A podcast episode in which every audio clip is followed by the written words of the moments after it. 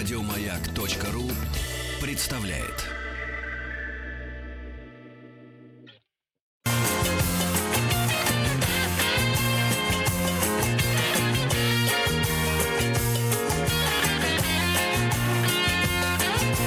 Вахтанг Махарадзе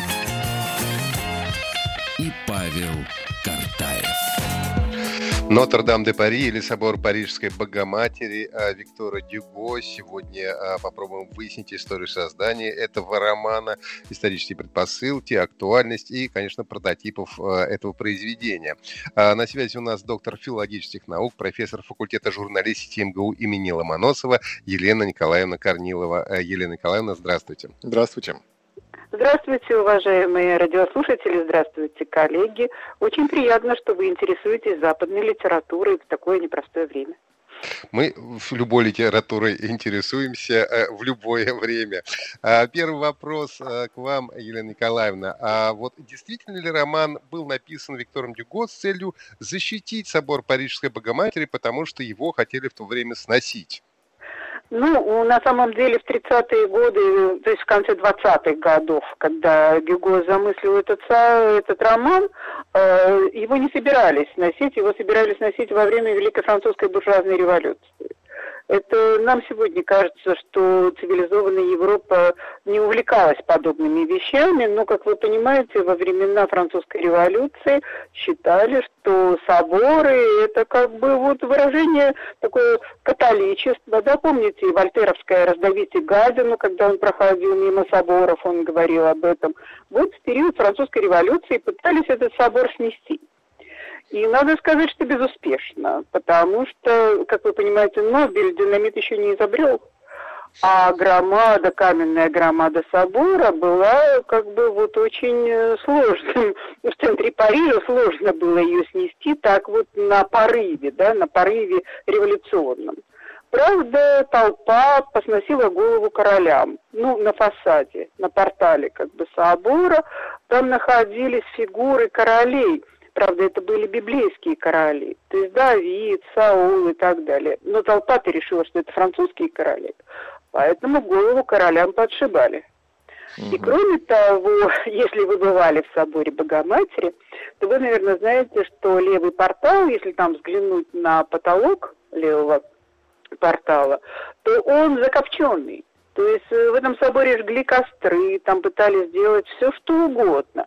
Но собор устоял он устоял, а вот спустя почти 40 лет, да, в конце 20-х годов 19 э, века он находился в полном небрежении. То есть он был запущен, заброшен, и, э, в общем, его как бы состояние было очень плачевным. И поэтому Гюго, как э, человек просвещенный, культурный, и как человек, в общем, болеющий за французскую историю и человек мыслящий, он э, действительно решил спасти этот собор, потому что для него собор средневековый, это, выражаясь современным языком, был информационный портал.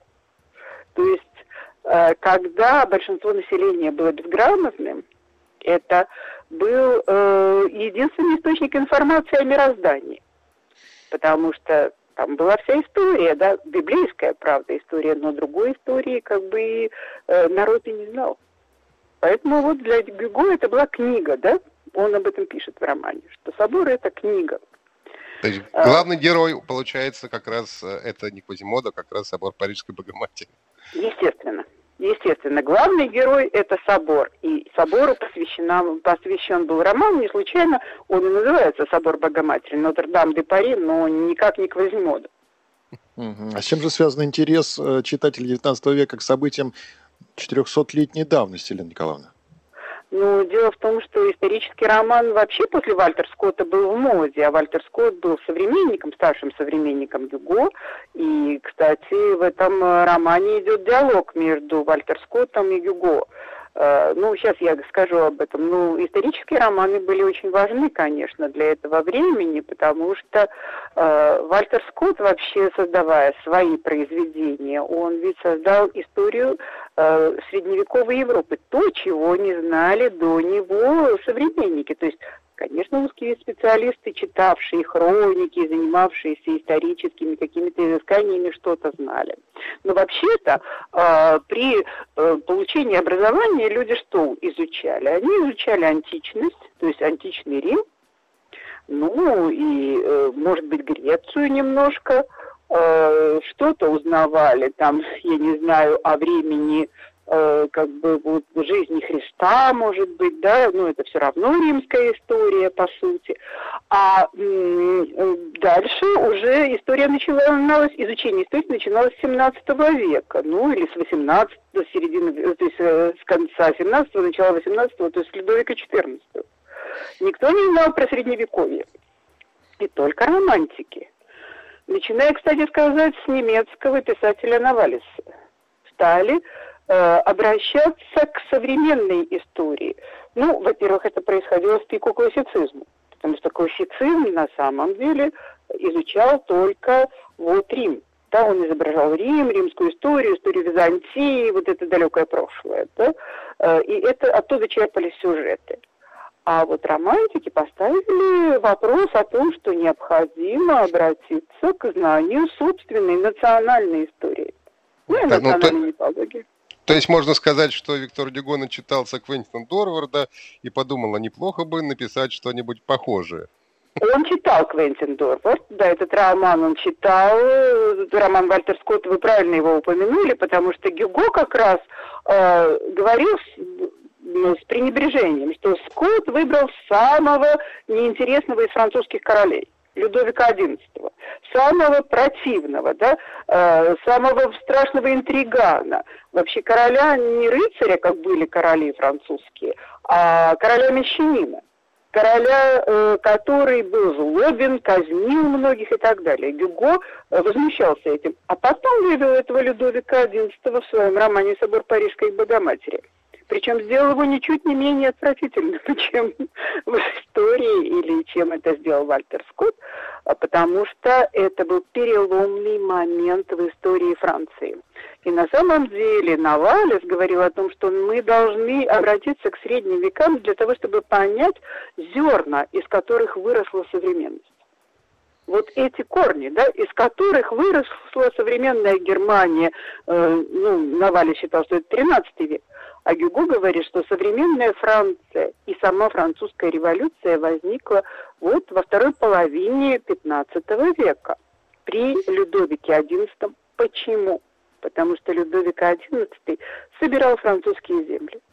Он был э, человек непривлекательный, неинтересный, даже с точки зрения того, как он одевался или как он жил, и вообще то, что он делал, это было очень, в общем-то, непрезентабельно да, для короля. Э, но этот человек Э, боролся со своими э, как бы братьями и со своими ближайшими родственниками, которые составляли нобилитет французский. То есть это была аристократия, феодальная аристократия. Он Николай ну вот если же, если мы посмотрим на собор Парижской Богоматери, там, в общем-то, историзм это мы и не найдем по большому счету. Там, ну, упоминаются вот как раз а, некоторые просто персонажи, но по большому счету это только фон для всего происходящего. Вы общем, знаете, не... я не знаю, что вы подразумеваете под э, понятием историзм. Потому что, если вы смотрите как историк, да, то, конечно, Гюго не пишет историю французскую. Но э, историзм в этом романе присутствует в огромном объеме. Потому что, во-первых, герои привязаны ко времени, к определенному времени. Во-вторых, они с этим временем связаны. И более того, тенденции, которые будут проявляться в романе Гюго, потом он будет указывать на то, как это повлияло на дальнейшую историю Франции. То есть историческое мышление здесь целиком существует. А что, собственно, сделал по мысли Гюго Людовик XI? Он боролся со своими как бы э, противниками, феодалами, и создал единую Францию. Но он был могильщиком феодального режима. А значит, э, он на самом деле двинул историю вперед. И более того, при Людовике большую роль, э, получили вот этот, этот плебс, эта толпа. Не случайно Гюго рисует э, вот эту толпу, да, которая восстает, штурмует собор и так далее. Э, горожане стали опорой короля в борьбе против феодалов, против феодальной знати, которую надо было задавить для того, чтобы объединить страну. А значит, для Гюго, вот эта революционная толпа, которая потом совершит французскую революцию, стала складываться тогда, при Людовике XI. Разве это не история? Разве это не историческое мышление? Ну, мышление, может быть, да, я просто имел в виду то, что, э, в, в общем-то, э, вот эти вот исторические личности, которые присутствуют в романе, они, в общем-то, довольно проходные, не, не играют там большой, большой роли, не влияют на да, сюжет. Да, это так. Это модель, которую заложил Вальтер Скотт, потому что историческое лицо никогда не бывает главным героем. И это правильно, потому что исторический роман – это не исторический труд. И э, для того, чтобы создать настоящую э, вот эту романную прозу, писатель должен позволить работать своему воображению. Но придумать про историческое лицо, воображать историческое лицо, это очень сложно. Поэтому придумываются другие герои, да, искусственные, которые как бы, про них можно придумать все что угодно. Да. Вот, Елена Николаевна, давайте поговорим все-таки про героев. А, был ли а, действительно у Квазимода какой-то прототип? Я читал, что какие-то последние, последние исследования были, что действительно нашли какого-то мужчину, который работал каменщиком на строительстве, значит, или реставрации, по-моему, да, собора Парижской Богоматери, и именно его Юго взял в качестве прототипа Квазимода. Ну, вы знаете, на самом деле Квазимода, конечно, не каменщик, а звонарь и, главное, уродлив, да, ужасно уродлив. И проблема в том, что если существуют люди, которые являются сторонниками Сен-Бёва, то есть биографического метода в литературоведении, то, наверное, копаясь в письмах, дневниках, каких-то записках Юго, можно найти что-нибудь. Но я вам сразу скажу, что любой человек, пишущий, он всегда имеет в виду, для того, чтобы его герой получился более не менее конкретным, какого-то из лиц, может быть, из своего окружения или просто того, кого он наблюдал где-то в жизни. А чаще всего это так, потому что писатели опираются на реальность для того, чтобы изобразить живые типы. Но для Гюго, конечно, Квазимода это прежде всего отверженный. Это несчастный, да? Это человек, который абсолютно одинок. Мало того, что он урод, он еще глух, поскольку он звонит в колокола и ничего не слышит. Более того, он вообще как собака верен Клоду Фроло, потому что Клод Фроло его воспитал, вырастил, и больше никто, он никому не нужен. Но, понимаете, Гюго, для Гюго ведь вот это уродство Квасимода, его одиночество, это вообще проблема, которая возникает во многих его романах. Потому что он, э, его интересуют вот эти отверженные – и роман «Отверженный» есть, да. И есть у него э, «Король забавляется», ну, это роман, где, который мы знаем по опере Верди Риголетто. То есть там Горбун, да, Горбун, который шут, и э, как бы вот король его как бы унижает, похитив его дочь. А есть еще человек, который смеется про ребенка, которому разрезали лицо в детстве, и поэтому на его лице улыбка, да? Гюго постоянно обращается к этому типу. Поэтому, если каменщик, был ли этот каменщик или не был, для нас спустя два века это уже не важно. А это... Эсмеральда была? Эсмеральда? Ну, что касается Эсмеральды, то э, я думаю, что вы, наверное, понимаете, что это обычная такая голубая героиня романтического романа. На ее месте могла бы быть Ассоль. Понимаете, ну, я не знаю, как насчет Ассоль, но вы представьте себе цыганку, которая живет и воспитана как бы цыганами, и живет вот в дворе чудес одна. При этом она чиста, девственна и прекрасна. Вы вообще можете представить себе такую ситуацию? Я нет. Я да. да. Ну, понимаете, мои дорогие, ведь современником Гюго был Мериме, который тоже написал образ цыганки, Кармен. Вы помните Кармен? Они почти современницы, да, вот в, в истории литературы. Э, чем отличается Кармен от Эсмеральды? Вы вспомните ее рваные чулки, ее э, поведение совершенно свободное в отношении со всеми, без всяких запретов, без всяких моральных ограничений. И как бы понятно, что это подружка контрабандистов, да, она как бы вот эм, женщина определенного склада, определенного воспитания. Наверное, должна быть Эсмеральда подобной. Но Гюго создает вот такую розовую романтическую героиню с темой страдания и так далее. Поэтому я боюсь, что у Эсмеральды не только не могло быть прототипа, вообще, но это, это тип за пределами э, реальности. Это романтическая героиня. Романтическая братья. Красиво.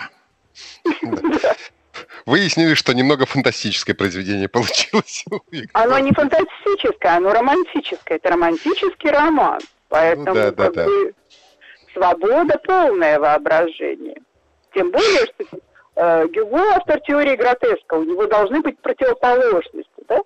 Вот такие Жалко, жалко, очень мало времени. А, Елена Николаевна а, Корнилова сегодня а, у нас на связи была доктор филологических наук, профессор факультета журналистики МГУ имени Ломоносова. Сегодня мы говорили о соборе Парижской Богоматери Виктора Дюго. Выяснили, что прототипов, скорее всего, не было. Большое вам спасибо и до новых спасибо. встреч. Все, до свидания. До свидания. Спасибо вам. До свидания. Еще больше подкастов на радиомаяк.ру